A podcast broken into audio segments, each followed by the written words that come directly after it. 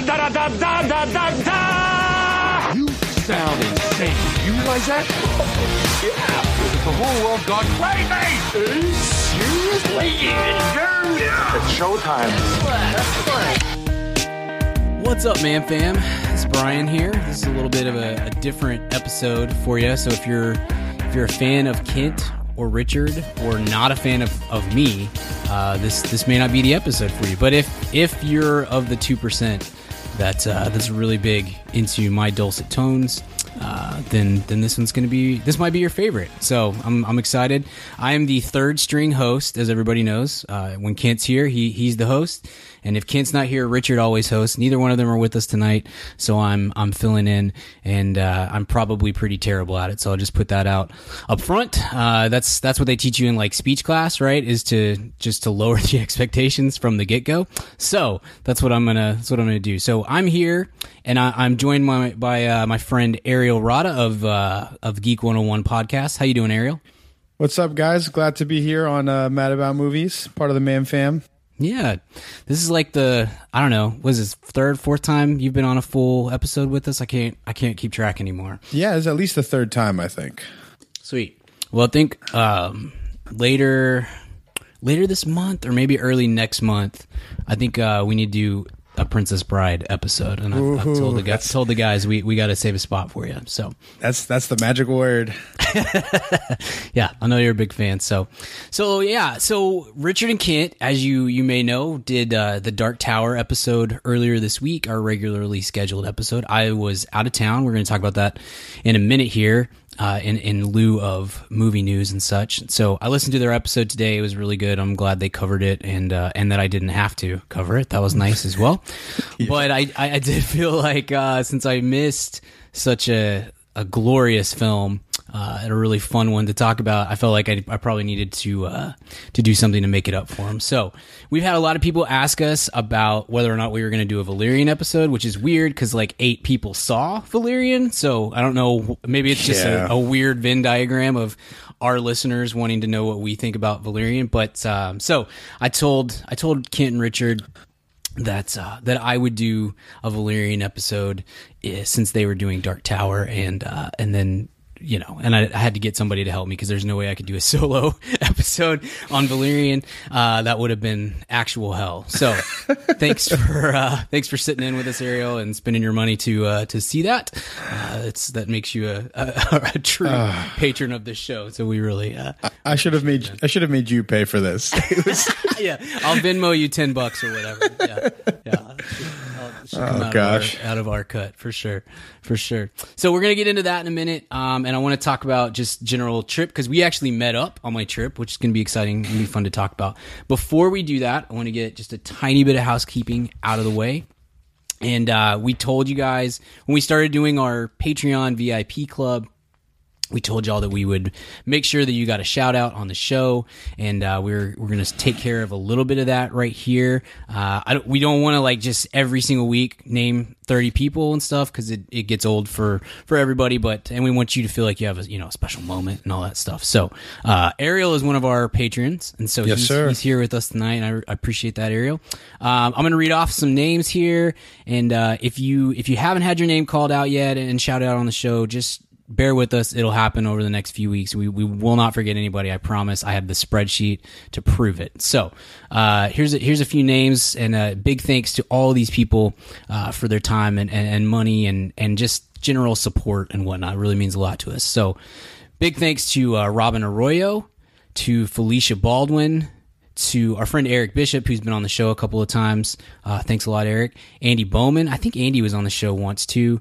Luke Brewer, Mark Crimmins is is our biggest fan uh, in Australia. So thanks, Mark. Thanks for support, and sorry about all the good day mate jokes. I, I know that's got to be hard to stomach. Uh, Austin Davis, Colin Fox, Andy Fraser. Andy Fraser and I actually went to the same college, which may not be a big deal if you went to like a real school, but we didn't. So it's always fun to bump into somebody who uh, who went to college, went to the same college, and we actually crossed over there. So that was kind of cool. Uh, Amelia Gabbert Payne, who's been on the show. Michael Hernandez is a big Raiders fan, so we we share that in common. I'm not really a fan anymore, but I'm just kind of like I, I view them the way that you view like an ex girlfriend. You're just like I, I really hope good things for them, but I, I can't can't say that I'm a fan anymore. So, but uh, but I'm but I'm hoping for you, Michael. I'm holding a good hope for you. Uh, my buddy Tobin Hodges, who when I saw his name come across the uh, the Patreon line, I was like, I, I texted him. I was like, dude. I'll give you this stuff for free. You don't have to do this. Like it's not it's not a big deal. And his response was, "Well, now you have to let me on the show." So that's true. That's that's accurate. I've been I've been keeping him off, and now I don't have a choice. So uh, Ryan Kirk, uh, Bryce Marita, who's been one of our early fans from the get go. Thanks a lot, Bryce. Michael Pinner, Travis Ruiz, Hannah Roberts, who was on our Dunkirk episode. Thanks a lot, Hannah. Uh, Chris Smith, Robert Gallagher, and Tanya Wheatley. So there's some names there. We'll again, like I said, we'll get to more over the next few weeks. We'll make sure that everybody has their their shout out on the air and gets their time their like moment in the sun.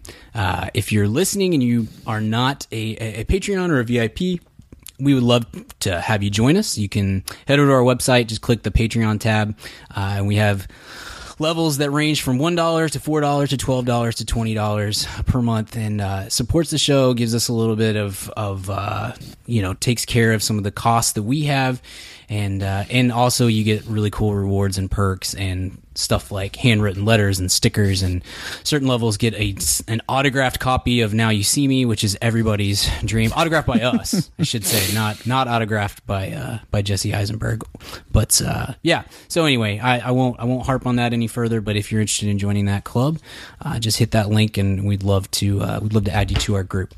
So now that that's out of the way, Ariel, we we met up uh, in New York this this last week. I went with uh, with some buddies. We do this uh, baseball trip every year, and I say every year. It's this is like the third year of it, and the first year was Houston, so that's really not you know that's not really a trip. That's kind of like an inconvenience that you accidentally wound up in Houston, and so, but uh, so this is the third year of it. Last year we went to Chicago, went to Wrigley, and uh, on the way up there we we hit Busch Stadium in St. Louis. It's a lot of fun. Me and me and my friend Tobin and Jason, who's been on the show a couple times, and our buddy Matt, and uh, we always always have a good time with it. Try to plan it out to where we're Rangers fans, obviously from here in DFW, and uh, so we try to pick a stadium where the Rangers are playing. We try to go NL too because it's a little bit of, uh, you know, you don't get to the NL parks every year. It's sometimes it's every three years or four years or five years. So anyway, so this year we went to New York to see the Rangers play the Mets at Citi Field. And uh, and and Ariel, you met up with us, man. You met us down at Times Square and, and hung out for a little while. Yeah, it was it was fun. At Times Square is not exactly my um my my expertise, nor nor is it my usual stomping grounds when I head into New York. Um, but it, it was fun to meet up finally to to meet Brian in person, to meet a fellow podcaster. Uh, I've actually never met like fellow podcasters in person. like every time I guest somewhere or they guest on mine, it's just some faceless voice that I that I just know over the internet. Sure, sure, yeah. Yeah, well, it was really nice of you to come down and say I've never been to New York before. Uh, Tobin had, I don't think Jason or Matt. Anyway, so most of us hadn't been before, and uh, we did this really stupid thing where we pretended like we were 20 years old again, and we. So what we did because we thought this would be a great idea, and I'm a spoiler alert. It was. It was not. It was a very stupid thing to try to do at uh, at 34 plus years old. Uh, but we flew in. Our flight left here in Dallas uh, at 6:10 a.m. So I got up at three o'clock in the morning, which was which was a thing that was very uh, not enjoyable at all. But uh, we flew in. Our flight left at 6:10. We arrived in New York about 10:20 or 10:30. Ubered to the hotel, and then we're like, the game didn't start until seven. And so we were like, well, we got to do something New York, but there wasn't just a whole lot of time to do the fun stuff that people tweeted at me and told me I needed to do. And so you know, if you've never been to New York, I'm not a big tourist trap kind of guy really like i'm not i don't really care about most of that stuff but i feel like if you go to new york for the first time you have to do something kind of quintessentially uh, new york tourist and so we'd heard that like statue of liberty could take forever and i don't really care that much about that and um, we yeah, I don't care about freedom. Or, yeah, I hate. I really hate freedom. You should you should see my vote. That's why I live in Texas. Um, but no, it's didn't really. I, I'd heard that could take all day, literally, and so didn't really have time to do that. Um, and so we just we ended up just going to, to Times Square and and seeing all the you know the, the sites and the the big boards and all that stuff. And it was cool, but I always forget. And you may be like, I don't know if you're like this at all, Ari, but I I'm not. I don't really like. I don't really like people to begin with, but I don't like crowds. So crowds kind of make me a little nervous because I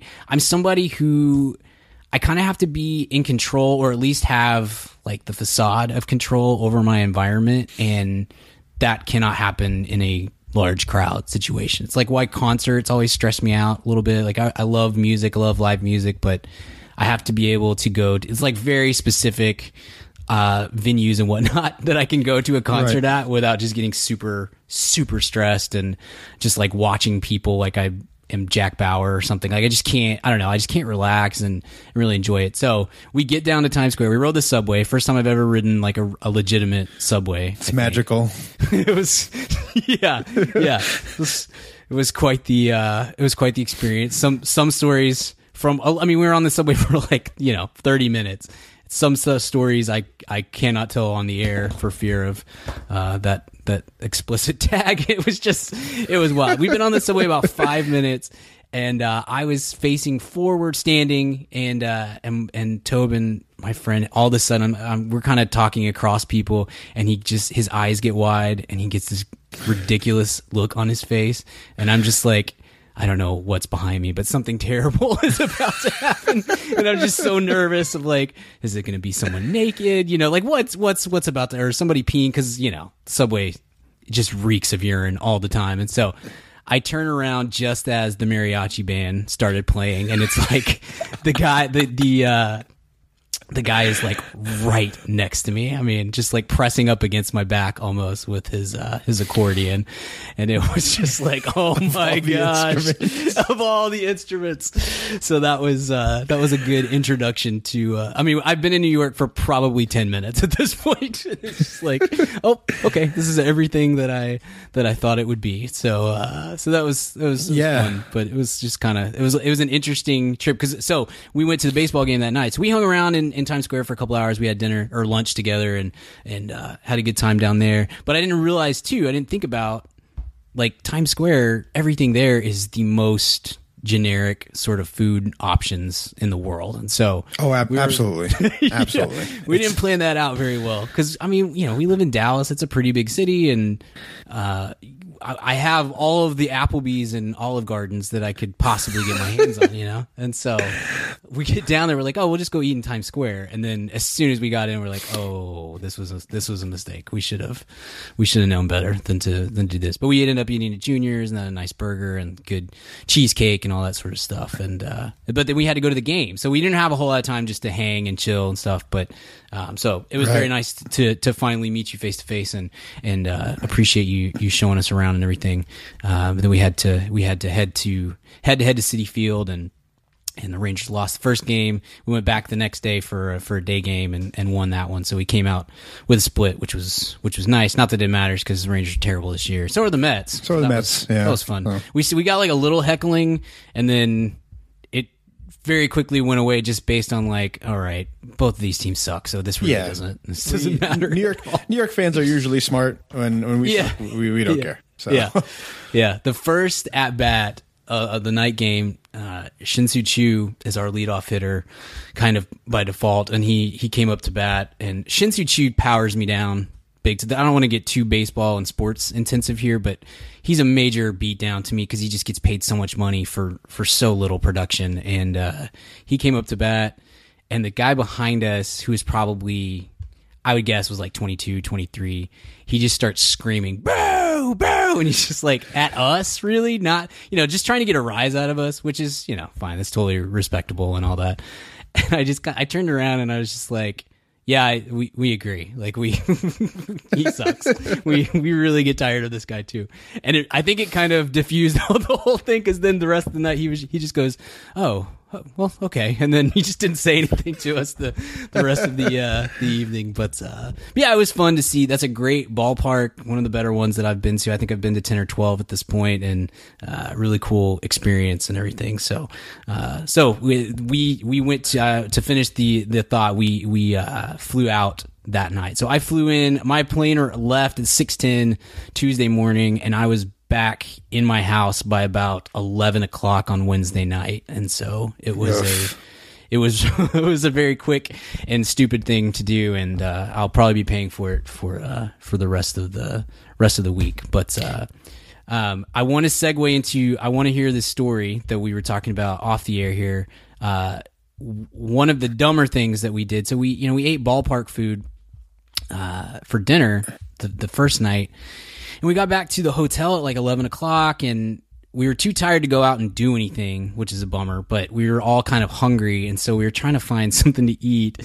And all the places in the area were we were trying to get DoorDash, that wasn't working. We were trying to find some delivery, nothing would work, and so we didn't feel super comfortable like going out and finding something. 'cause it wasn't in the greatest area of the world, and so and we super look like tourists. There's no question. About Oh, absolutely.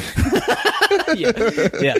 There's just there's just no way there's no way around it. And so uh so we ended up this is the saddest thing. Or we tried to order pizza from like I I assume like an authentic New York type place, and it was they just never answered the phone, and we couldn't get through. And so we ended up ordering Papa John's and eating Papa John's in the freaking lobby at our hotel Oh my god. in New York. So that was uh that was not my not my greatest moment, but uh you know sometimes Oh, you just gotta Brian. do what you gotta do. Oh, I I might have I to hang up on you. I know Oh it was it was rough. It was rough. It wasn't. I I just want everybody to understand this was not by choice. It was just like a matter of survival at that point. So, so we sat in the hotel bar and uh and ate pizza from Papa John's. So, shout out to Pop John's for. Uh, Oh. And you're in Queens. I Oh know, my dude. It was brutal. It was brutal. It was like we we all like as we were ordering it, all four of us was like, "This is a really stupid decision." That we're If you were in Brooklyn, someone would have shot you. yeah, yeah, totally, totally. Yeah, I, I'm assuming they don't even deliver in Brooklyn just because you know, just can't get through. But uh,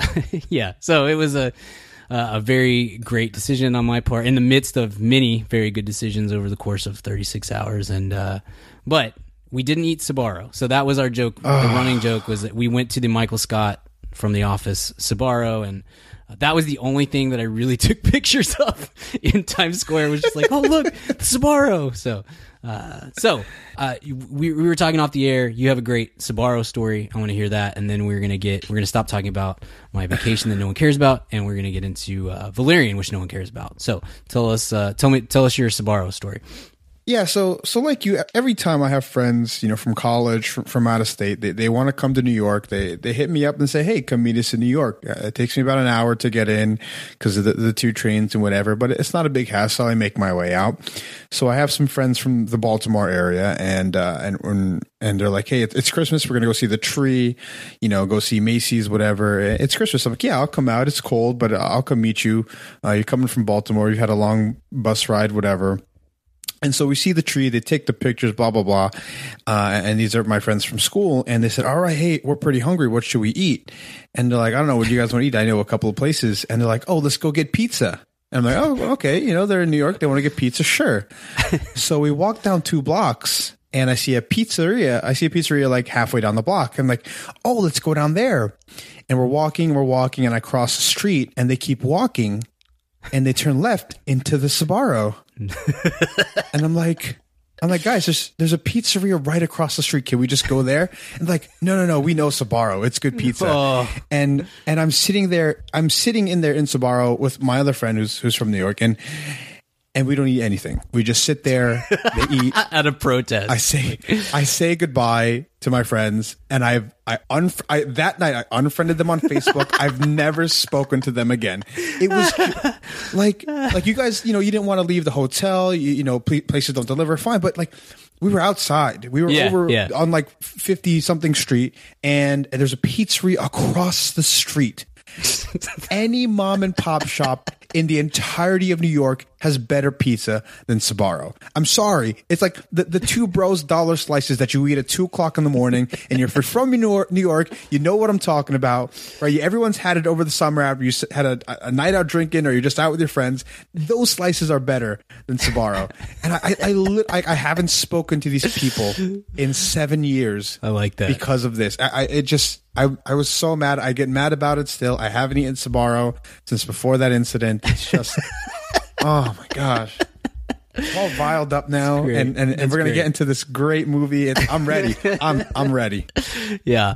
When we were in uh, Chicago last year for this baseball trip, that was my big deal. Was like we play. We had a little more time to. A, we had a little more time in the city that year, but uh, we also I put a little more time into planning and was ready for it and stuff. And that was my big deal. Is like I love deep dish pizza but you know, I know that I'm not getting real, true, authentic deep dish pizza here in Fort Worth, Texas, and so, uh, so that was my whole deal. It Was like, I just that's the only thing I really care about besides going to Wrigley. I just at some point I want to get real deep dish pizza, and so we went. And the first night, I'm kind of a control freak when it comes to this stuff, and I, I, I relinquished control to like the group think, I guess, of like we're gonna pick a place to eat we were staying at the worst Airbnb in the history of mankind. It's, a, it's a, just a miracle. It is an absolute miracle. If I didn't believe in God, it would this would have changed my opinion. Like that we didn't get murdered. It was the worst place ever. And so we walked to like this bar in the area uh, to get some, you know, quote unquote deep dish Chicago deep dish pizza. And I'm thinking at this point, like this may be the only meal that I get a chance to do this because it's the same thing. We were leaving the next day after the game was over and everything, and uh, oh dude, we sat down and we ordered and it was like it was deep dish, but it was like frozen pizza level of deep dish. I mean, it was such trash and I was I did the same thing. I was furious. I ate a piece and I just folded my napkin and set it on my plate and then just kind of stared at, stared at my friends for the for the next hour just like this is trash. This is not even kind of close to. We could have gotten this in Little Rock, Arkansas, let alone in you know in Fort Worth. So we were. I was. I was pretty bummed. We ended up eating uh, eating somewhere much better the next day. We carved out a little bit of time. I think because I was very passive aggressive about how frustrated I was with this, and uh, so we ended up remedying that situation the next day. But uh, but I feel you. I, I respect uh, I respect the unfriend, and I'm never speaking to you again over Yeah, pizza. That's strong. Kyle, like Kyle and Brandon. If you happen to be fans, like, and you recognize the story, I'm not talking to you. That's great. That's great. All right, dude. We have uh, wasted enough time. I, I tried to put it off and stall as long as I could, but uh, Oh, gosh. let's let's take a quick break, and uh, and then we were going to get into Valerian and the city of a thousand planets. Hey, man, fam, question for you. Do you own a small business or are you a boss? Are you looking to hire awesome people, but you just can't find somebody to fill that role? Well, let me tell you about ziprecruiter.com. With ZipRecruiter, you can post your job to 100 plus job sites all with one click. In fact, over 80% of jobs posted on ZipRecruiter get a qualified candidate in just 24 hours. Find out today why ZipRecruiter has been used by businesses of all sizes to find the most qualified job candidates with immediate results. That's why ZipRecruiter is different. Unlike other job sites, ZipRecruiter doesn't depend on candidates finding you. It finds them. Right now, you can post your jobs for free on ZipRecruiter by going to ziprecruiter.com slash mad. That's ziprecruiter.com slash mad. One more time, try it for free. Go to ziprecruiter.com slash mad. Thanks to ZipRecruiter for supporting this episode of the Mad About Movies podcast. Hey, what's up, man fam? Kent here. And yes, if you're hearing from me, you know it's time to talk about Blue Apron. If you haven't tried out Blue Apron by now, what the heck are you even doing? Blue Apron is the number one fresh ingredient and recipe delivery service in the country. They deliver fresh meals straight to your door. All the food is fresh, it's sourced from local farms, and there's no wasted ingredients. I've been a Blue Apron subscriber for a long time now, and they have still, to this day, never let me down. There's tons of variety. Some featured upcoming meals include summer vegetable and egg paninis, soy glazed pork and rice cakes, skillet vegetable chili with cheddar drop biscuits, holy crap, and garlic butter shrimp and corn with green bean salad. So take it from me. Try out Blue Apron now. Go to blueapron.com slash mad. That's blueapron.com slash mad. Get three meals on us for free. Nothing goes better with a movie than dinner. So check out Blue Apron, blueapron.com slash mad. Blue Apron, a better way to cook. All right, so we're here. We've committed to this this track of life. Um, this is what this is what they don't tell you when you're in podcasting school, kids. Is that like sometimes this has been a great summer, great summer. Can't complain. So many good movies, so many passable movies. Just in general, has been a lot of fun. Uh, there's there's it's not all good ones, you know. Sometimes, sometimes you're gonna run into a, a week that's not so great, and sometimes you just. I I am of the opinion because I've been doing this, not just in podcast form, but in writing form and whatnot. That I I've been doing it for a long time. I try really hard to see as many big releases as I can, even the bad ones. I'll typically try to sit through them just to be able to to say that I did for some weird completist sort of reason. So like I probably would have seen Valerian at some point anyway, but if I hadn't missed our episode this week, I definitely would have waited until uh, DVD or streaming or or something like that. But uh, so let's do this first. I want to get. I, I've talked about the Fifth Element recently and kind of shared my thoughts on Luc Besson in general. Uh, you can go back and listen to that's available to our, our VIPs on the Patreon page. If uh, if you didn't hear that, uh, we put that out a couple weeks ago. So I, I've I've I've had my my thoughts on the record with Besson. I'm not I'm not a huge fan. Don't really don't really totally get it. But I think you kind of I, I feel like you you potentially Ariel liked uh, like Fifth Element and maybe have a, a different appreciation for Besson in some ways. But regardless, I want to get I want to get your general thoughts on on Besson and then go ahead and just kind of start us off with uh, with your thoughts on on Valerian. Yeah, so I, I like I listened to your episode on the Fifth Element, and I can totally see where you guys are coming from because from a a film critical standpoint, that that film is not particularly good. Um, but just from a pure like sci-fi 1990s standpoint, I, I think that film has a lot of really like fun, uh, ridiculous things that that haven't been done. Um, kind of taking a much lighter side than, than Star Wars ever did, um, because Star Wars is, was the only like big real sci-fi franchise up to that point, um, especially in terms of like film. If it wasn't a Star Trek film from the show or, or, or Star Wars, it, you know, nobody cared about it if it was sci-fi.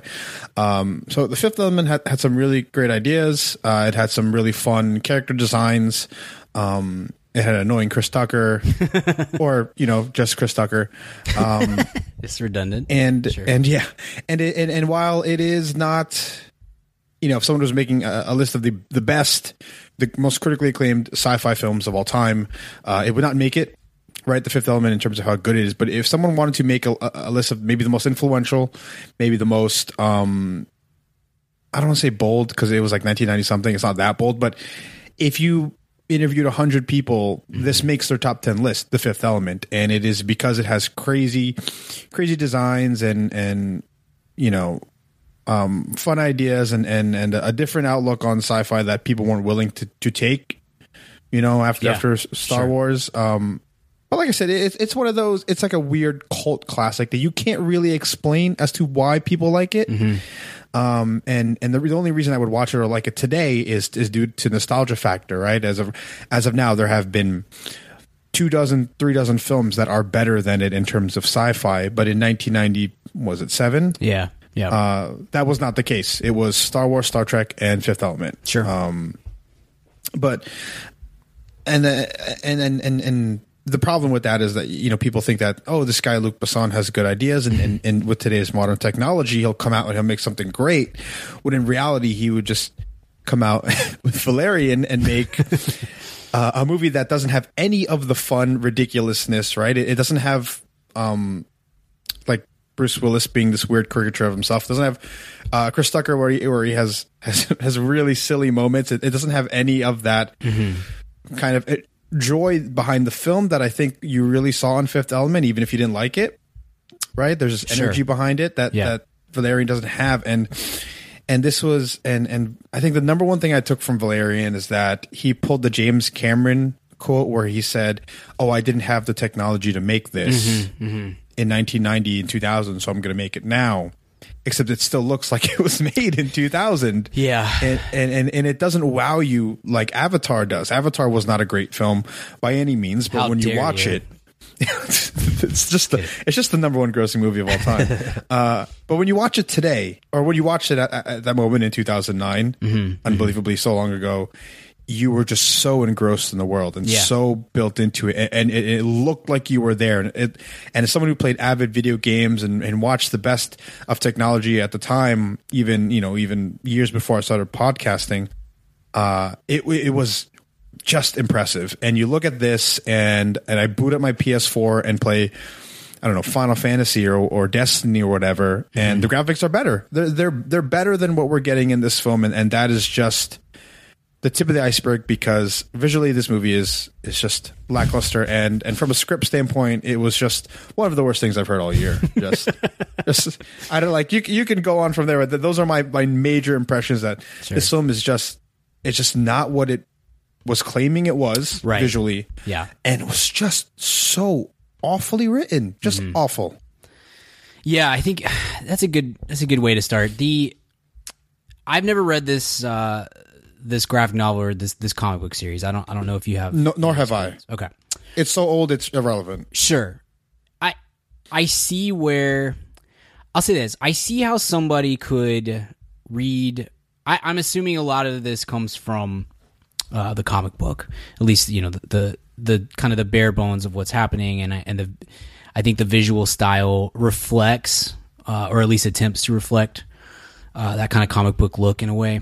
Um, so I'm, I'm assuming that's that's I get why somebody, especially someone who's a little bit younger, would read that comic book and the series and and and become kind of fascinated with it and let that be a big part of uh, you know the for for in Besson's case, I think you can definitely see in the Fifth Element the um, influence of of Valerian, or like what he was, what's in Valerian. You can kind of see like the the bones of it in Fifth Element, just from the visual style and the the supposed grandness or the attempt at at grandiosity. Is that a word? I don't know, but uh, I, I kind of get it. I get what. Yeah. I guess I get what what we're going for here, or what, or why this potentially, why it was kind of fertile ground for a movie. I I get it. I see it. I would say maybe a six part series instead would be maybe a little bit more beneficial because the problem one of the big problems there's many problems there's many many problems but Oh, we'll get there. one of the problems is it's a very very dense story to start with it's a you're you don't see um, a real human on screen for about 20 minutes maybe maybe maybe more. Um, and then when you do Oh, it's, yeah. it's Dane DeHaan who kind of doesn't look like a human. So it's it's a weird it's a weird place to start. And when you spend that much time that's kind of like like 2001 does that. That's that's my problem that's always been my issue with 2001 is like if i could just chop off the first hour and a half of 2001 i would love that movie. But i can't and i, I that beginning just kills me every time I, I try to to watch it despite how much i respect it so i, I don't want to put i don't want to put valerian in the same category as 2001 but it's that it They're is- not comparable? they're not uh, yet i mean we'll see how time judges this one obviously. Oh, yes. Um, but no, like when you start off with that opening, which is just like on this random planet, and every character looks like an Avatar knockoff, and Yeah. there's a that's a I want to talk about that in a second. There's Luc Besson has been sued before for for taking uh just kind of taking other people's ideas and using them as his own, kind of passing them off as his own. I'm not. I know this is an adaptation of a comic book. There's there's not a lot in here that doesn't feel like a knockoff of of something else. So that's not great. That's not really what you want from your 220 million dollar budget, big time uh, blockbuster. But um, yeah, when you start off the way this does, and it's so dense, and there's a lot going on, and maybe it's possible that there's a story worth telling in here somewhere. I'm not totally sure about that, but but I could see where somebody would think that there is. I guess if I read this comic book and I was like, oh yeah, I could I could see how this could work. It doesn't work in this setting. I don't think it doesn't work. At very least, it doesn't work as a two-hour film made by, by Luc Besson, right? Like it's just mm-hmm. not. He's not the right guy to do it. When clearly this is something that he cares about and it's a passion project. And he's been trying to get it off the ground forever and all this sort of stuff. That's all well and good, but he's not the guy to to make that happen. And so that it kind of plays like that for the entire movie. The entire movie, I'm just sitting here thinking like there's stretches where I was like, man, if Terry Gilliam did this, this might be an interesting movie. And then there Right. there were stretches where I thought, man, if J.J. Abrams did this, this might be an interesting movie. And and probably five other directors came to mind as I'm watching this film. And so I, I guess I see why somebody would want to do the movie, but good gracious, like what a what an absolute convoluted mess it is once it's actually put to the screen. Um, gosh, yeah, yeah, that's, it's it's it's just it's a jumble, and it's not. You're right, hundred percent. It is very poorly written. Um, I want to talk about the actors here in a few minutes. Oh, gosh. because that's a thing. yeah. Um, going back to what you said about the director, right? And and I, I thought the same exact thing with the Dark Tower. Uh, If you took somebody like Peter Jackson and he loved the source material as much as he loved Lord of the Rings, and he had a vision as, as big as he did for Lord of the Rings, and, and and this is the type of ambition that Luc Besson. I think sold to his investors. Yes. and obviously did not did not have. And this is the type of thing that the fans wanted for the Dark Tower, and they were not given it. Uh, but it takes a very special type of person to make those type of films, and and I think Lord of the Rings is one of the modern masterpieces in cinema, one of the best things ever made. I, I love it. I love it. I love it. Um, but like, like that is it is. There's a reason why like Peter Jackson stopped caring about the Hobbit, and there's a reason why he, he hasn't made anything. There's a reason why he's exhausted because it's just so draining and it's Sure. it costs millions and millions of dollars. Um, in terms of that that first like 20 minutes, there's a great Kurt Vonnegut quote, uh, quote that says every sentence must do one of two things: reveal character or advance the action. And uh, I, I tend to live by that in terms of what I consume and what I write. Sure. And and that first 20 minutes just that could have been two minutes, right? Like that. Yep. It, it's just and the whole movie's like that. Yep. Um, but uh, going going back to your comments on uh, on Fifth Element and and, and Valerian the comic, um, I think Fifth Element really worked because you watched it and you thought, uh, if if te- technology were advanced, um, this could be a much better film because he has great ideas and he just can't execute them, and and it just ended up being those things where the, the potential was just you know, just not didn't live up to it. It's like a first round draft pick with all the tools, just ending up being a great athlete. Like he, he can't play the game, right? He can't he do, he doesn't play the sport well. He can't play the game. Um, and then and then it, I think another major problem with this, uh, judging from our perception of what we thought from the ads and, and the title, is that you know Valerian and the City of a Thousand Planets is such a grand name. Uh, the the advertising really didn't show you or tell you anything that was going on. Um, if you had if you had told me to make a bet that the character's name was going to be the, the name of the film, I, I would have been like, no, that, that's Same That's here. so dumb. Yep. Like, like it, it was it was baffling, and, and, and apparently that that is the name of the character in the comic, and he's a, he's like a Tom Cruise esque, you know, Yeah. Mission Impossible character, and not Dane DeHaan. Um, it's not Green Goblin Junior. Um, Valerian's actually a human and not a goblin. Um, it's it's you know it's just and then and then you only have two major set pieces really in this in terms of the the planet slash dimension and and the the base which has a thousand Gosh. which is your base of a thousand planets like it, it was just such poor marketing poor it was really just it was false advertising uh-huh. and i think that really led to the downfall of this film Yeah, I think you're totally right. They, it looked like Jupiter Ascending, and nobody saw Jupiter Yes. Ascending, and so I guess you could, if you're the marketing company or the the studio, like, it really wasn't a studio because this is an independent film. So I guess you could say, well, no one saw Jupiter Ascending, so it's possible that we're going to be able to skate by without worrying about this, but. But also, no one saw Jupiter Ascending because it looked freaking terrible, and it was so confusing what it was even about in the in the trailers. and then come to find out it's way more confusing even than the because you know Channing Tatum's a space werewolf, and so that really didn't convey in the uh, man Jupiter Ascending. Jupiter Ascending is a is a gem of uh, it, it's it's almost a bummer that Jupiter Ascending came out in 2014 or 15 or whatever it did because if it had come out in the 70s, I think it would have a life as a a, a cult film, uh, kind of the way that like uh, Troll Troll Two does. Because I mean, it's so it's so bad that you have to think.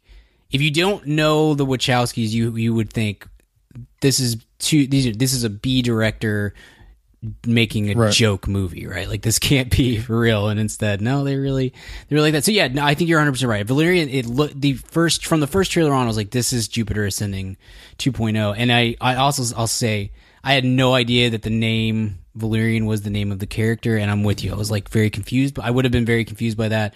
I saw at like I don't know a Target or something, they had Funko Pops from Valerian, and so one of them was Valerian of Valerian, and I was like, wait, what? That's the guy's name? That doesn't Yeah. make any kind of sense. And they intentionally hide that too. At no point in the trailer does Cara Yeah. Delevingne call him Valerian. Yeah. Jeez, man. Um, yeah. So here's I'm gonna I'm gonna give a one really one positive that maybe it could be spun off into a couple, but I don't think this is as bad. It's certainly not as bad as I expected it to be. Um, when you know when I'm thinking this is going to be Jupiter Ascending, Jupiter Ascending literally, I mean, is one of the I don't know five or ten worst movies that I've that I've ever seen, and so. Oh yeah, from the get go, I couldn't stand it. So I thought I was getting that. It's not quite as bad as that. Now I don't get. I've seen a lot of people on Twitter that I that I respect, if not typically agree with, on opinions who have talked about how this is a very underappreciated film and it's actually really grand and people just aren't getting it. And I guess if you're a big Luc Besson fan, there I guess I would say if if you bought into the Fifth Element, there's really no reason why uh, you might not buy into this one. I guess. Um, I, I disagree. Just because you, you you- expect yes. evolution of some kind. Sure, that's that's totally true. But I think it is more of the same. Um, Yes, maybe with I agree. The, the technology advance, maybe gave him the freedom to do um, stupider stuff, not not better stuff. But um, I don't know. Like I saw enough people who were like, "Man, this is a really good movie." I don't I don't see that, but it certainly is not as bad as I as I was expecting. Um, the thing that I was I, I was impressed very impressed with one thing. You mentioned the visuals. The visuals are not good, but at the very least they were consistent of that same the vision from the beginning to the end is is very consistent and stays the same. And I I appreciate that because I get tired of I feel like a lot of poorly done uh, action movies and and sci-fi movies and stuff the action scenes look completely disconnected from the rest of the film. Like it, you you get these action, you get these normal sequences where it's two people talking, and it looks like a, a typical movie. Whether it's shot well or not doesn't really matter. It just looks kind of pretty normal. And then you move into Right. the action, and it looks like uh, a video game from from 2005. Like Spider Man Three is a great example of this, where it's like the you know, you're watching that movie for 15 or 20 minutes. My son was watching it the other day, and so I was reminded of, you know, you get 15 minutes of, of kind of normalcy, and then all of a sudden, uh, Hobgoblin shows up, and it looks like a trailer for a movie or for a video game that would have been on like Nintendo 64 or something. It was just like it's it's awful. And so there is a consistency in the the visual vision, I guess. And I thought there were some really cool ideas for as far as uh, settings and technology and and things like that. The the the the city of a thousand planets is a really it's too big. It's too big of a spectacle to really put on screen, and I don't think it worked very well. But that opening sequence, or the second, I guess, sequence, especially um, when they're on the at the the big market, I thought Yeah. that was a really cool. It looked okay, but more than anything, like the design of that that idea of you you put on this VR set basically to step into another dimension and the way in which that worked. That was a really cool idea. And there were some others and that I'm assuming that comes straight from the comic and if if you're a listener and you've read the comic, you can email us or, or tweet at me or whatever and tell me if uh, if I'm right or wrong on that. But I would assume that came straight out of the comics and it was a genius idea. Like I would love I hate that it was used in this movie because that's so cool Yeah. and could have been done better uh, in a in a in a better movie. And there were other little pieces throughout that were that kind of reminded were like, oh, that's a really cool idea. That's a smart design. The the robot warrior things, which I was calling K packs in my head. I know that that's not correct, but it was something like K pop. I don't know. Those were cool. That was a cool design, like a like sort of a, a costume design on those. K2SO. yeah, yeah. The K2SOs were really cool. Um, and and it's even some of like the the armor that they wear, the Valerian and uh, Laureline, Laureline wear. Uh, It's it's, it's kind of cool. Like I, I I get the I see some spectacle in that that's really cool, and you're not going to catch that in.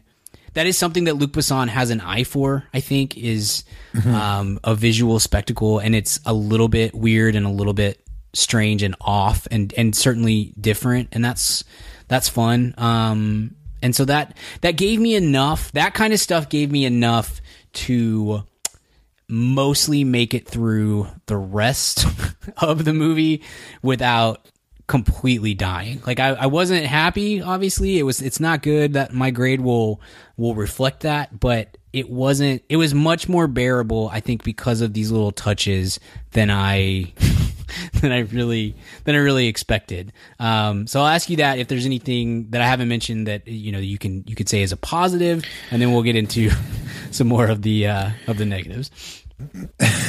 Uh, you know, that's just a, natural balance of the film that we have to reflect. sure. uh, there, there was some, like, like you said, there were good ideas, uh, and, and, and that is something that Luc Besson. Um, I, and I, I don't want to give him a ton of credit because, from my understanding and the research I've done, the he he got the writers or artists of the Valerian comic mm-hmm. to come work on the Fifth Element, right? And then he got them to work on this film as well. Mm-hmm. Um, but but but even so, we'll, we'll, give him credit for some of the ideas like the market. Um, there was consistency in terms of uh, like the, the, the, all the characters and, and all that stuff. Well, the, like I said, the video game stuff was really that for those first twenty minutes mm-hmm, mm-hmm. where nothing looked nothing really looked real, especially in, compared to like Avatar. Yeah, which like they're tall, skinny blue creatures. You you have to make that. Um, the only thing is that it just it all seems derivative uh, of, mm-hmm. of mm-hmm. of everything that Absolutely. we've had lately. Yeah. And yeah, in a world where Star Wars is not resurrected, Star Trek is not resurrected, um, Hellboy doesn't exist. Right, uh, these last films of the last fifteen years, mm-hmm. this is a this is a Marvel. This is a science uh, science fiction Marvel but those those black robots they look like death troopers and K2SOs. Mm-hmm. Sure. Um, the the monster the monster in um, when they're first buying the the the thing from Mule or whatever yeah. that animal. Uh, he looked just like uh, the monster in the in Maz Kanata's bar in in Star Wars. Yeah. Um, you have you know the, the, Avatar people without hair. It's it's really just every eh, literally like you, the, the, suits were suits straight out of GI Joe, the first GI Joe film with Channing Tatum. Everything I saw was stolen from somewhere else, and, and yeah. you know it's and it's so different when you watch like you watch Game of Thrones, it, it, would be so easy to steal everything from Lord of the Rings, yeah. or Harry Potter or something, and and they don't. They try to make things unique mm-hmm. because you are fighting. You're you're getting some of the same audience, but you're trying to be original in it, and I think they're succeeding. Uh, when in this, it really doesn't try. Yeah, and yeah, and and there's there's you know, there's there's nothing there's nothing I saw that that that really seemed original to me. Mm-hmm. Yeah, I think that plays out in the acting too, because everybody in this film is doing an impression of somebody else. Uh, Dane DeHaan, yeah, yeah. you mentioned Tom Cruise earlier. Dane DeHaan is doing his best Tom Cruise impression, and it's miserable. I mean, it's just it's just it's brutal awful. and terrible. Um, you know, even like I love Ethan Hawke. Ethan Hawke is a very underrated actor who deserves more acclaim than he gets. And then he, he but he did this, so I don't know. He might he might be getting as much as he gets because he's he's kind of doing like a Johnny Depp impression and not and you know like a a, a little bit of a, a Jack Sparrow bit. Even like the I don't even know the guy's name, but there's a the guy who's like the captain of the boat when she goes to find that jellyfish, he's kind of doing a yeah. Ron Perlman impression. And so like every yeah, that wasn't Ethan Hawke. That was uh that was Clive Owen. No, right? Ethan Hawke is the is uh Rihanna's this is a sentence. Ethan Hawke is Rihanna's pimp in this movie. So oh, there we go. There's there's I, the quote for this episode. I'm going to go ahead and leave that up for the open. Uh, Ethan Hawke is Rihanna's pimp. Um, yeah, he he's kind of doing a Johnny Depp. Clive Owen, I hate Clive. Gotcha. Owen. I I don't. I, this is a very this is a strange corner to get on. I'll say like I don't know anybody else who's like, oh yeah, Clive Owen's the worst. I hate Clive Owen. And anytime I had no idea that he was even in this movie. When he showed up, I was like, ugh, Clive yeah. Owen. This just went down a grade just because of him. I don't. I, I really don't have anything to back that up. I just don't like that guy. So he always seems like he doesn't care at all. And there's a there's people who can pull that off and then there's people that can't. And with him it's just like man you're just just always comes off as kind of a tool to me. Anyway that's beside the point because he's he's very clearly the best actor uh, on screen in spite Gosh. of the fact that i i don't care for him. I mean herbie hancock is like the sixth build person. Herbie hancock i yeah. and herbie yep. hancock by the way multiple times he, he pretty much only appears uh, on a video screen. So you kind of just see like yeah from his forehead down to, to his chin, he's very clearly reading the lines off of a teleprompter. So that's not great. it's not great in a 220 million dollar movie. Probably could could go a different direction. But you know, Besson he just seems like he he kind of he he doesn't kind of he definitely does. He likes to work with people who don't have a lot of chops or a lot of skin in, on the skins on the wall, so to speak, and. I get I mean I get that. That's all well and good if you're a really good director and you can pull out good performances out of people. Um, but I I don't think that that's uh, I don't think that's happening here. Dane DeHaan No, is definitely not. terrible, dude. Like I didn't Yeah. I liked him in some things from the past.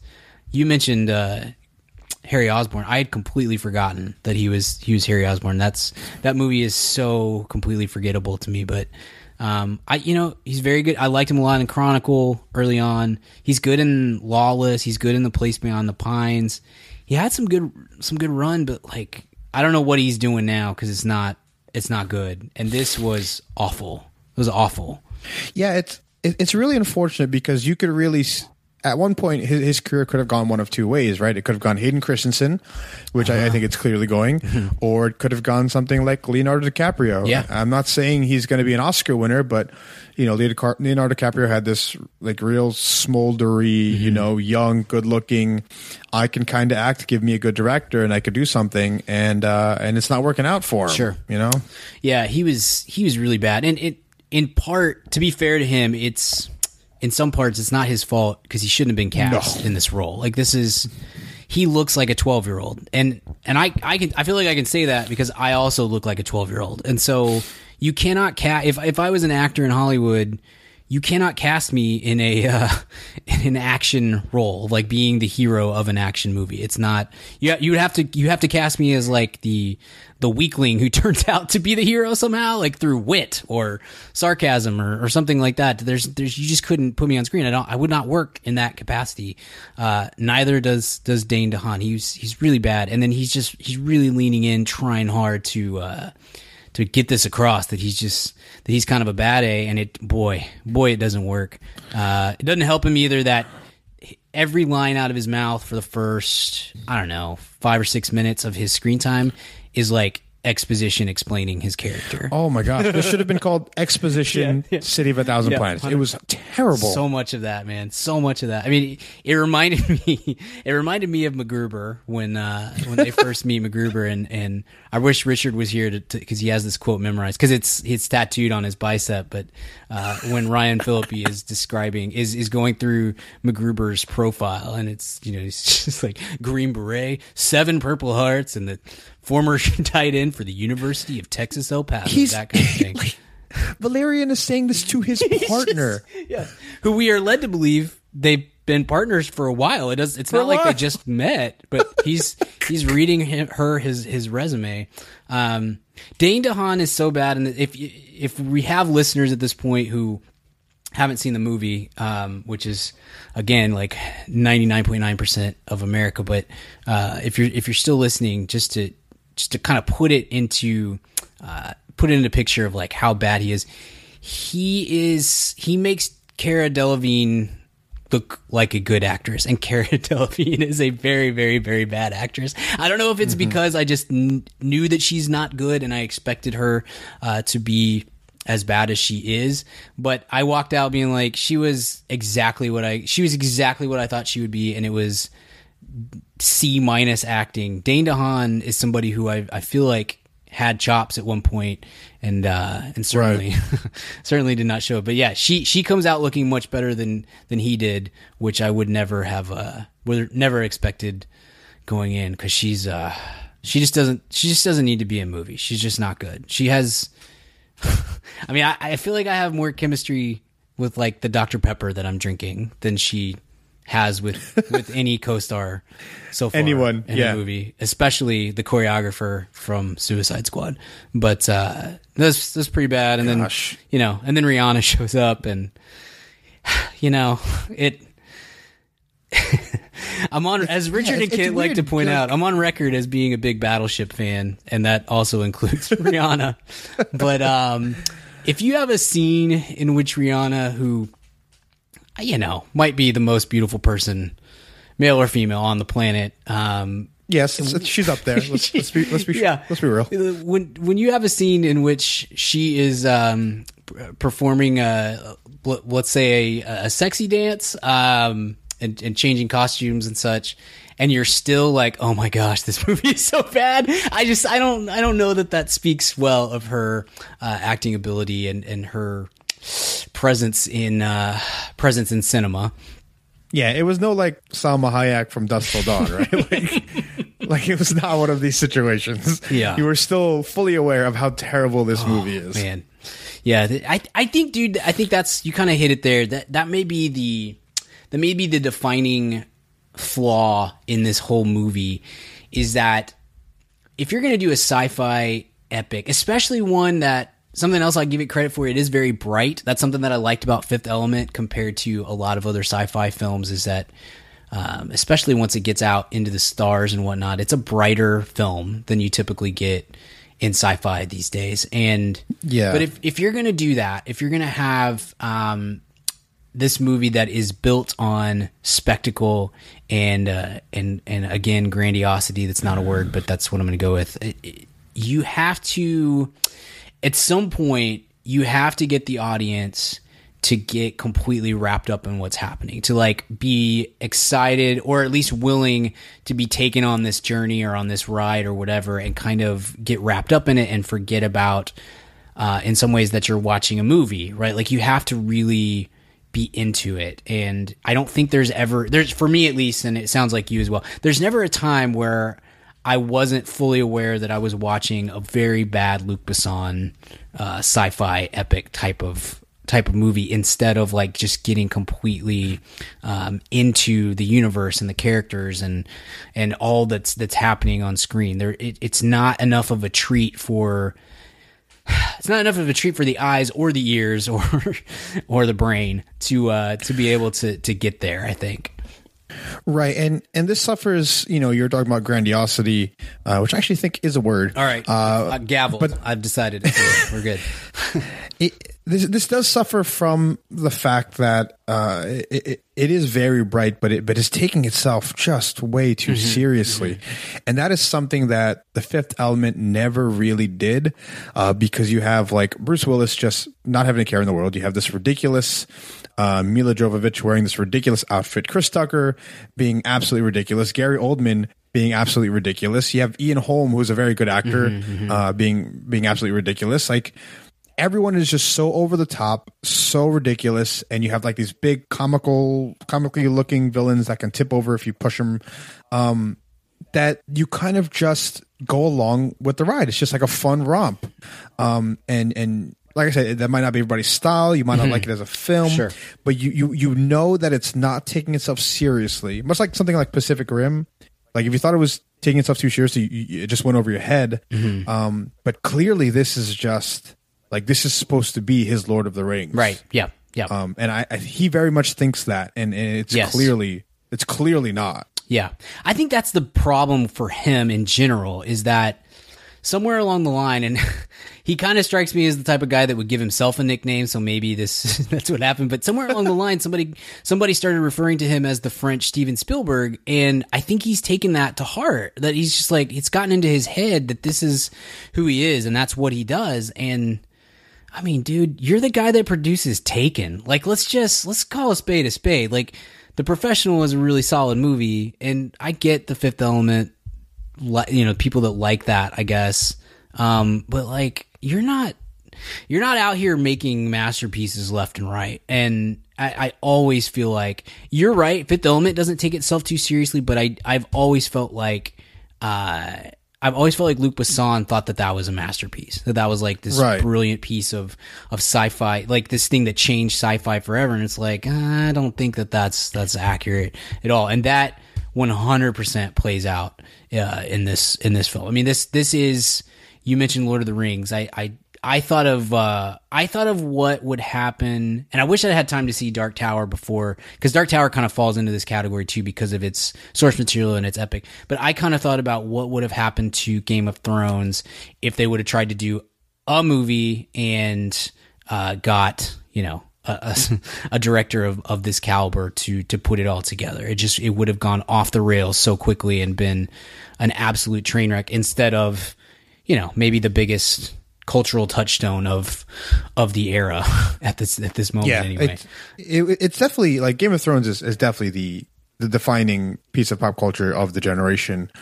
Uh, it was like Well, it you like me, supplanted but Harry Potter. I think. sure, yeah. Oh yeah. Um, he's Luc Besson is the French Louis Leterrier. Um, Louis Leterrier is in this movie, by the way. He's he makes an appearance. Is he really? He's like uh he is oh he's oh, I'm dropping this a letter grade. yeah. And you could, t- I think you could tell because one scene when he's when uh when Valerian saves uh Sergeant Laureline, which is an, oh, such a funny name. Anyway, when he saves her. Uh, and they do that spinning camera. That's like the most Now You See Me Louis Leterrier spinning camera that isn't in a Now You See Me or, or Louis Leterrier movie. So he may have shot that scene, perhaps, is, is my guess. Some some AD work for Yeah, uh, yeah. director He, he's the uh, at the very beginning of the movie. I think I can't remember now if it came, which is sad because I literally saw it today. But uh, at the very beginning of the movie, the captain that's like welcoming everybody onto uh, the city of uh, a thousand or whatever, the city of a thousand planets. One of those captains that's like shaking people's hands and stuff is is Louis Gotcha. Leterrier. So, so uh, quite the uh, quite the accomplishment there. So that was just a little little uh, little treat there, a little Easter egg for uh, for the Now You See Me fans out there. But um, so um, gosh, I'm trying to think if there's anything else. Uh, positive or negative that really is dying to be mentioned. The the whole sequence where uh, she gets kind of taken hostage or, or kidnapped, and then he has to then go recruit Rihanna and then disguise himself to go and save her and stuff. That's like a 45 minute sequence that really bears has no bearing on the film the plot. Yeah, the overall plot. Yeah, I mean, really, I I'm guessing something similar to that happened in the in the comics, and they're just trying to do some lip service to that. But it it's you know this movie's two hours and fifteen minutes long. I would have liked it a lot more. Much like Kent Rich- Richard, especially gave I think I think graded the Dark Tower up a notch because it was so short. Um, I I think I would have been in the same boat for this. If you could have cut this down to an hour and a half, uh, and just by cutting that scene, I, I think I would have uh, I think I would have really appreciated. It. But nothing nothing happened there that was I don't know viable, that was important, that was significant to what was Right. going on. So, um, so I don't know. Do you have any other any other thoughts on on positives or, or minuses or, or, or anything that that happened on the screen? No, I have no positives. Um, it's Good, just it's good. just no. Um, in the beginning, there was like this should have been a TV show. First of all, there should have been Yep. some stars HBO type TV show uh, because it, it was just it was just constant, constant cuts. The editing was just it's kind of like Batman v Superman, where, where not a single thing could breathe, Yeah. and you couldn't you can't really focus on anything before it it tries to move you along. Um, there was some serious uh, plagiarism by their spaceship sounds. Spaceship sounds. I don't know if you heard it. It was uh, Tie Fighter. Yeah, yeah. Yeah, it was it was like direct Tie Fighter sounds. Um, and uh, and in terms of the score, it really bothered me because there were times where the score was trying to get you to feel something because something was supposed to happen, um, and and nothing ever happened. Right, Yeah. Like the score builds and builds, and then nothing. Yeah, like nothing. yeah. So it was a waste. You, you can't do that kind of thing unless you're scoring a movie in which uh, the characters have earned some kind of uh, respect or or attachment or anything like that from the audience. And there's if you're into this movie, it's not because of the characters, right? Like there's no way. Even somebody who is just like, man, Valerian, a plus, great movie. There's no way that that person is like, and you know what? Favorite character of the year is is uh, Sergeant Laureline. Yeah, that was, my, that was my favorite performance of the year. Favorite character. No one cares about the characters. If you're into this movie, it's because of the vision and the world and you know this kind of the the spectacle of it all. So don't give me a score that's trying to to build attachment between me and these terrible shallow characters. That's a really that's a really poor that again kind of lends itself to this idea that that uh, I almost said that Louis Leterrier because now I got Leterrier on the brain, but that Luc Besson uh, thought that he was, you know, this was his opus basically. Uh, it's just Right. that's it's not. I don't know. Make better choices on that front because it's not a bad score. It's just it doesn't match what is happening on screen, uh, pretty much, pretty much at all. Um, so. Yeah, that's that's kind of all I've got. I didn't give a spoiler alert. I assume no one cares. Um sorry, whatever. But um, Wise. I, this is it, you know it's this movie's not as bad as I thought it was going to be, but it's also it's kind of disappointing that it's not that bad because then you could kind of be like, dude, this is. I walked out of Jupiter Ascending and I texted Kent and Richard immediately and was like, you guys have got to see this movie. We've got to talk about it. It's so terrible. Um, that it's just going to be it's going to be so much fun to talk about. It's going to be something that we're going to reference uh, for the length of the, of this podcast. Um, and this isn't it's not to that level. It's like kind of on the level of something like Power Rangers that I is very bad to me, was very very bad to me, but that isn't uh, something that's going to be. I'm not going to remember it in two years as like, oh gosh, remember Valerian? It's until the next time Luc Besson puts out a movie, and I'll say, oh, remember Valerian? You know, that's that's the only time that I'll I'll ever remember it. So it's kind of a bummer in a way that it's not uh, that it's not it didn't play out so bad that it's uh kind of a fun bad. Um, Yeah, uh, I, I actually have a confession in regards to this movie. I wanted to see if I can get through the whole episode Yeah. without you noticing. I didn't even finish it. I walked out an hour 15. oh man, Um, I have a different criteria than Richard. I think Richard's criteria is that if he can figure out what's going to happen at the end of the movie, he'll walk out, Uh, right? yeah, yeah, My, mine is is that if if I have gathered everything I need to know about a film, right, to to, to fully make my review, I, I then I'm going to walk out. I'm not wasting my time. Sure. Now, I you, you asked me to watch this what this week uh, or, or or late last week, and uh, it has been doing so bad in theaters around here. That I had to drive 40 minutes to a theater, and the only showing was at 10:30 at night. Oh gosh, that's brutal. That's brutal. So yeah, Yeah. So if it, if this you know if it was like three o'clock or 5 o'clock on Mm-hmm, Yeah. a on a Wednesday, I would have stayed the whole time. I'll be, I'll be honest, Man. Um, but yeah, just just like Dark, Dark Tower, I made like forty five minutes and I walked out because there was nothing that this movie could tell me. Yeah. uh, based on what I've seen in the trailers and what I saw and what I know of it, um, where it would change my mind about it, and, and that is exactly what happened Yeah. with this film. It's yeah. I, I would say you. you uh, I would say you missed uh, nothing because it, it's just it just doesn't Right, yeah. It doesn't matter. It doesn't have any significance, and that's that's a crying shame too. The last thing I'll say, we'll talk about, and then we'll grade and we'll get out of here because we've gone. We've thought more about this movie than uh, than anybody who is in the movie, so that's you know, it's always a good sign. Uh, not not doing well, not doing well at the box office, as you mentioned. I only my local theater uh, that I go to for for most showings, just mostly kind of out of out of convenience, more than it just being a theater that I particularly love. But it's a pretty big theater with I don't know eighteen or twenty screens. Uh, it had two showings uh, this week, two showings uh, during the day, and I so I imagine tomorrow it'll be it'll be out of theaters completely, even though there's really only one or two movies opening this week. But anyway, um, look, we we I did not expect.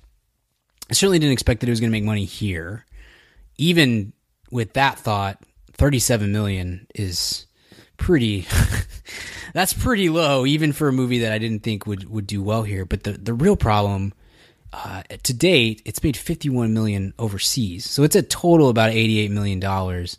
And in France it only made 20 million dollars. And that that was shocking. I thought France it was Yeah. going to clean up uh, just because of the name recognition and the value and whatnot. Um, this movie so box office mojo is usually pretty accurate but this is a weird uh this is a weird production because it was all done independently they have it tagged at, at about 175 180 million dollars i read that it was closer to 210 220 and that doesn't include the marketing and uh, advertising and all that stuff there's it's pretty good chance that there they'd need to hit mm, somewhere between 3 and 350 to uh to get back to even. Right. And at this point, if it made 150, it would be uh, unless unless the France tickets is like some weird deal where you know it was only open in five theaters and it's going to expand or something. I I don't really you know I can't pretend to understand uh, completely overseas cinema and stuff. And me, I don't know if it's open in China yet or not. This might be something that because of the visuals and stuff that the plays will there. But uh, I, I, would say I would say at come on, point, China. I know get your stuff together, China. We really Step it up for us Asians. But me, not mean Brian. yeah, I can't claim that unfortunately, not yet. Um, but so like 150 million might be the most reasonable at this. So it's going to lose. It's going to lose millions and millions, hundreds of millions of dollars, and, and it's going to cost people their jobs. It's going to cost. It's going to send companies under because of the way that Luc Besson secured funding. But I'm shocked. I'm shocked at how low that total is uh, from overseas and, and from from France uh, in in particular. That just I, I would not have have seen that come by by comparison. By comparison, Jupiter Ascending made 184 million dollars total over its run, and it was on about a 200 million dollar budget, or maybe 175. So, even by Jupiter Ascending standards, this is a this is a ma- massive, massive flop. Not great. And and Besson's still out there talking about sequels. He's talking about the third one, which like, bro, it's not not happening, Oh my man. gosh. Not happening. Um, so not great. Not great. Not what you want. Um, and I guess we'll see if if it if it gets better overseas. But goodness, it definitely won't be in theaters here by next week. So it's not uh, it's not great. It's not great. So let's do grades and uh, let's get done with this. What's uh, what's your grade, man? Uh, I'm going to give it a D. Um, if I take the Louis Leterrier effect into account, it's an F. But uh, it's just like you're right. This isn't this isn't you know an F or this isn't Ken's F minus minus minus. Um, it's kind of like the Dark Tower where you know it's an hour in. I've gathered everything I can possibly get from this movie, uh, and and it, it really doesn't live up to anything. But uh, like I said, it's not the worst thing I've ever seen. Um, it might be the worst thing I've seen this year. I don't know. I have to go back see what I saw, but um, it's just this is not good. It's not a passing grade, but it's not the worst thing ever. Yeah, yeah. I kind of I think I'm right with you. I'll, I'll go with D. I don't I don't once I get past C minus, just a little inside baseball. I have it's D and F. I don't do D plus or or F Right. minus or any of that stuff. Um, so it's as great as this year has been, especially the summer. We we have seen some some total stinkers, um, but this is not to me again. This is kind of on par with like Power Rangers. It's not anything near the atrocity that is like Transformers Five or The Circle or or even like King Arthur. King Arthur is probably worse than this. Oh, the King Arthur's. Oh, King Arthur was definitely worse than this. I mean, but I- I- hold on, yes, but yes. but one. Let me ask you this: like, which of those two movies, Valerian or King Arthur, which of those two movies had a giant snake that played a major role in the film? Which one? Which one was it? Because That, think, that was King Arthur. okay, King Arthur's better. Uh, just by my my bell curve that I have, uh, just snakes make everything, but giant snakes for no reason in a plot, uh, having a major impact on the movie from no from literally from out of nowhere. See, if, if I had walked out of Yeah. that movie, I would not have know. known the giant snake know. makes an appearance. Yeah, spoiler alert: the giant the giant snake is actually in Valerian too. So he's uh, he's having a big, he's having a big summer. Having It's actually just his tapeworm that's how it stays fit. Oh goodness. Okay. Well, this has been fun, dude. Thanks for uh, thanks for spending money and time to take in Valerian and, and join us here. Um, if we are looking, our dear listeners, if they're looking for you on the internet, where can they find you? Where can they find you on social media? And uh, where can they find your podcast? All right, you can find me uh, at Dread Pirate Rada. Those that's for you Princess Bride fans out there. um, if you want to follow my Twitter, it's mostly comic book art and me complaining about reading and writing. Um, and you can find my show at Geek 101 Podcast, both on Twitter uh, and Facebook and iTunes as well. If you're a podcast listener listening to this, uh, you should be able to find it. Yeah, awesome, and you and you should. If you're listening to this show, um, I, I've recommended Geek 101 plenty of times. I don't I don't listen to. We get questions all the time. People ask us all the time uh, about like what other podcasts we listen to and stuff. And I I always kind of have to just say like I don't really listen to other movie podcasts because I, I I don't want my my own opinion of a movie to be tainted before I review it, and then after I've reviewed it, I don't really care necessarily to listen to somebody else's opinion about it at the at the time. You know, um, that's, I, I'm not. I don't mean that to be like douchey or anything. It's just you know once I'm once I've reviewed King Arthur, I don't really need anybody else's take on it. I'm kind of I'm kind of done until we do a There's only one take. in five this years. is Giant Snake. Yeah, and so I don't listen to a lot of other straight movie podcasts, but uh, but Geek 101 is one that I really enjoy, and and has enough. I appreciate you guys have enough um, comic book side of things to where it's not just a straight film review podcast. Like there's a little more uh, nuance to it, and and uh, and I appreciate that. So definitely, if you're a listener of this show, you should check that out. Um, we're gonna get out of here. Thank you for listening. If you made it this far, I really appreciate it. Uh, I'm sorry that I'm the the third worst host or third best host, perhaps. I'm the third best host on the on Mad About Movies, so uh, I, I apologize for that. But thanks for listening anyway. Uh, we'll be back next week. We're talking Detroit and uh, there may or may not be a, uh, a special bonus episode headed to your, your way as well. So, uh, without further ado, I get to say it this time. I never get to say it. Until next time, we will see you at the cinema. Goodbye. Hey, baby, I hear the blues are calling. Tossed salads and scrambled eggs. And maybe I seem a bit confused. Yeah, maybe, but I got you pegged. But I don't know what to do with those tossed salads and scrambled eggs. They're calling again. Scrambled eggs all over my face. They're making me yah-yah. The salads and scrambled eggs. They're calling again.